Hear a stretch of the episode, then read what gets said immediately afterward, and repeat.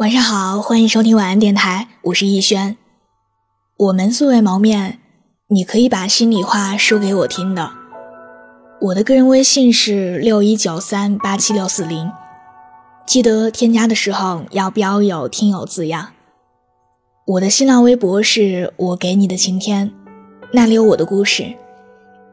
愿我永远不红，只做你的私人树洞。也愿你夜晚不孤单，情话有主。成长就是不断的转身，不断的从泥泞中爬起来的过程。我之前失恋的时候，也一个人度过了很难熬的一段时光。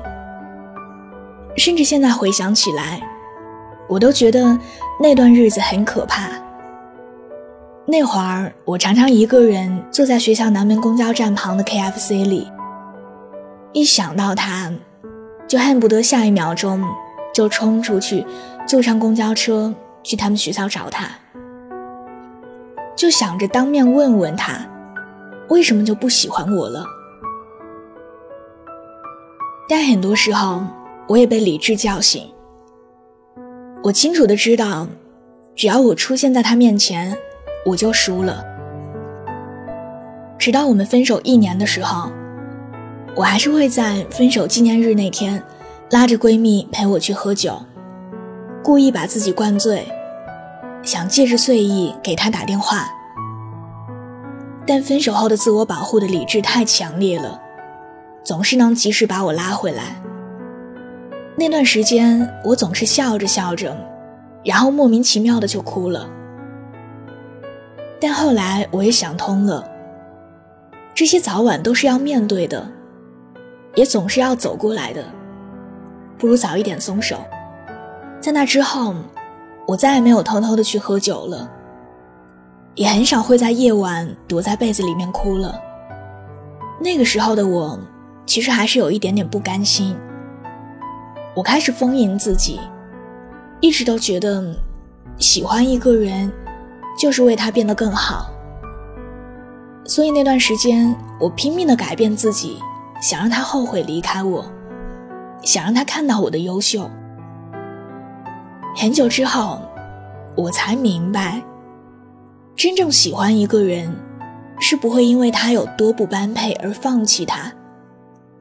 就好像突然明白了他有多不喜欢我了，也好像突然释怀了。放下这件事情真的挺难的。是让你不停的说服和逼自己的过程。什么时候战胜了偏执的自己，什么时候也就放下了。总是要长大的，总是要挥别那些不喜欢你的人。别怕，好吗？晚安，做个好梦。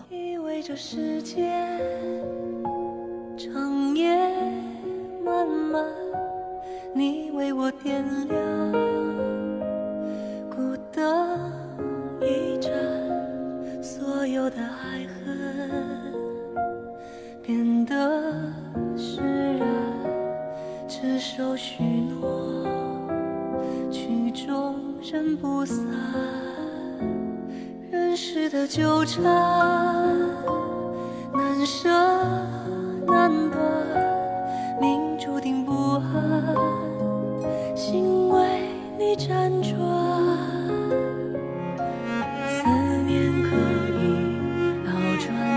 写片段，今生一场梦。